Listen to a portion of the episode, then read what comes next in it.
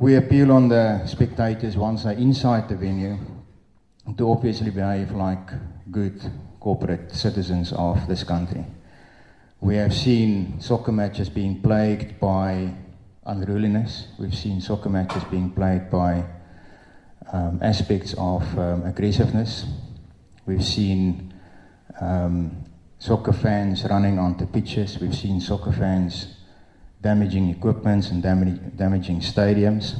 And that is something that we as a PSL cannot stand for. And I don't think that the general law abiding soccer supporters in this country will stand for that. We all also know that it's illegal to resell a ticket. So um, we're going to clamp down on people in the stadium precinct trying to sell tickets as well.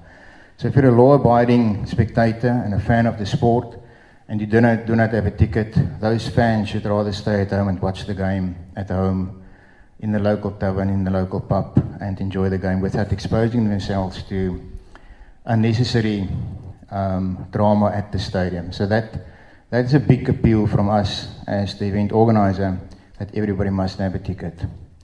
So whilst we're waiting for Saturday and a match to happen, um, also important to know that uh, there's a lot of counterfeit tickets doing the rounds, and um, uh, if you didn't buy a ticket from a authorized Ticket Pro um, reseller, be aware that if you buy tickets from the general public in the street, for that matter, that it's highly likely that you're buying a counterfeit ticket.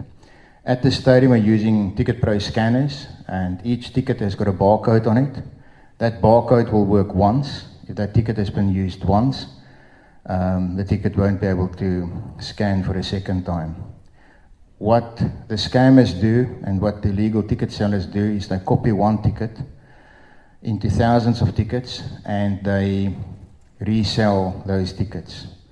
The difference is the barcode is exactly the same, so those tickets won't sell. We end up with spectators at the stadium being under the impression that they bought legal tickets, but when they're at the stadium, the tickets won't work, and then they're highly disappointed. So again, if you if you get the opportunity to buy tickets, I'm talking about the general public, rather refrain from that because you don't know, and there's a heck of a lot of counterfeit tickets doing the rounds. The big thing is that we're going to roll out the 2010 World Cup security plan around the stadium. That means there will be seven rings of concentric security around the stadium anybody wanting to come to the game must have a park or a game ticket, a match ticket. Uh, if you do not have a match ticket, um, there's no reason to, to come to the stadium. Zone 5 will be a zone which we refer to as the mag and bag areas. Um, we'll put up extensive speed fencing. We'll put up containers and checkpoints where we will make sure that um, spectators entering the stadium precinct are in possession of a valid ticket.